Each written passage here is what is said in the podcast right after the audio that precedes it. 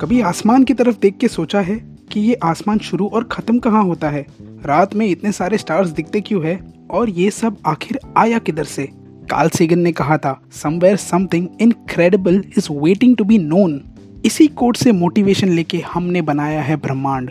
इस शो में हम बात करेंगे हमारे यूनिवर्स की ऐसी ही इंटरेस्टिंग फैक्ट्स और थियरीज के बारे में, और आपको ले चलेंगे एक क्रेजी खोज पे। क्यूरियोसिटी का सीट बेल्ट पहन लो, रास्ता बम्पी है और साथ में किशोरदा के थोड़े गाने भी ले लो सुनते सुनते जाएँगे।